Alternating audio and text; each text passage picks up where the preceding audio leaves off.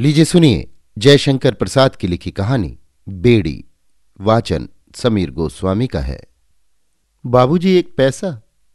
मैं सुनकर चौंक पड़ा। कितनी कारुणिक आवाज़ थी। देखा तो एक नौ दस बरस का लड़का अंधे की लाठी पकड़े खड़ा था।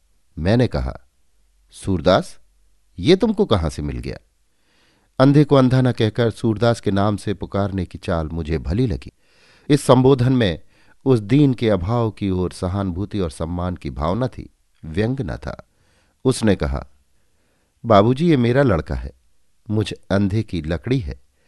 इसके रहने से पेट भर खाने को मांग सकता हूँ और दबने कुचलने से भी बच जाता हूँ।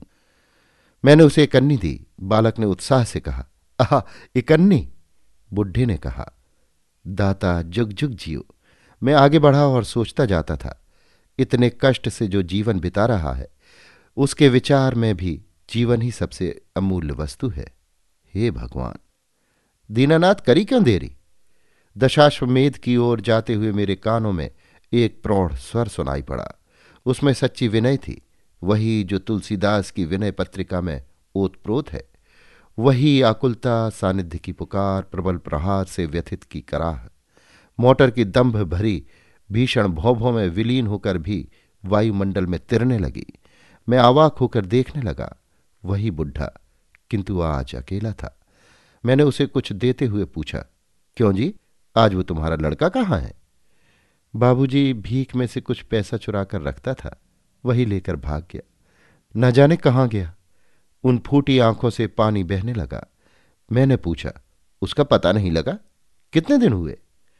लोग कहते हैं कि वो कलकत्ता भाग गया।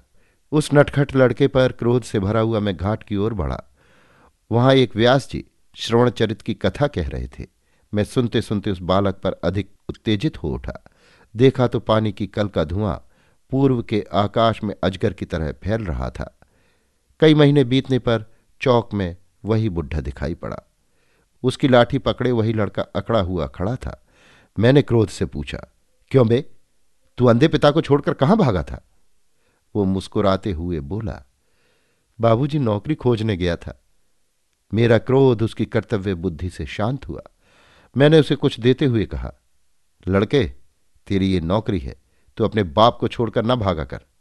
बुढ़ा बोल उठा, बाबूजी, अब ये नहीं भाग सकेगा। इसके पैरों में बेड़ी डाल दी गई है। मैंने घृणा और आश्चर्य से देखा, सचमुच उसके पैरों में बेड़ी थी।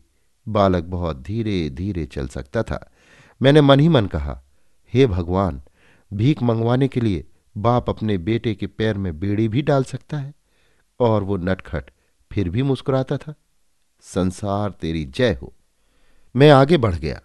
मैं एक सज्जन की प्रतीक्षा में खड़ा था। आज नाव पर घूमने का उनसे निश्चय हो चुका था।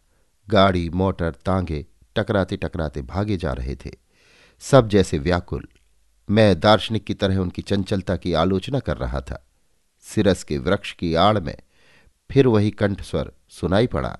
बुढ़े ने कहा, बेटा, तीन दिन और न ले पैसा। मैंने रामदास से कहा है साथ आने में तेरा कुर्ता बन जाएगा। अब ठंड पड़ने लगी है। उसने ठुनकते हुए कहा, नहीं, आज मुझे दो पैसा दो। मैं कचालू खाऊँगा। वो देखो उस पटरी पर बिक रहा है।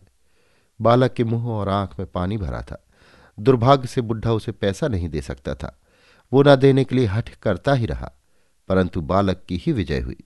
वो पैसा लेकर सड़क की उस पटरी पर चला। उसके बेड़ी से जकड़े हुए पैर पैतरा काट कर चल रहे थे, जैसे युद्ध विजय के लिए। नवीन बाबू चालीस मील की स्पीड से मोटर अपने हाथ से दौड़ा रहे थे। दर्शकों की चीतकार से बालक गिर पड़ा, भीड़ दौड़ी। मोटर निकल गई और ये बुढ़ा विकल हो रोने लगा। अंधा किधर जाए? एक ने कहा, चोट अधिक नहीं। दूसरे ने कहा, हत्यारे ने बेड़ी पहना दी है, नहीं तो क्यों चोट खाता? बुढ़े ने कहा, काट दो बेड़ी बाबा, मुझे न चाहिए। और मैंने हतबुद्धि होकर देखा कि बालक के प्राण पखेरु अपनी बेड़ी काट चुके थे। अभी आप सुन रहे थे जयशंकर प्रसाद की लिखी कहानी, बेड़ी, वाचन, समीर गोस्वामी का था।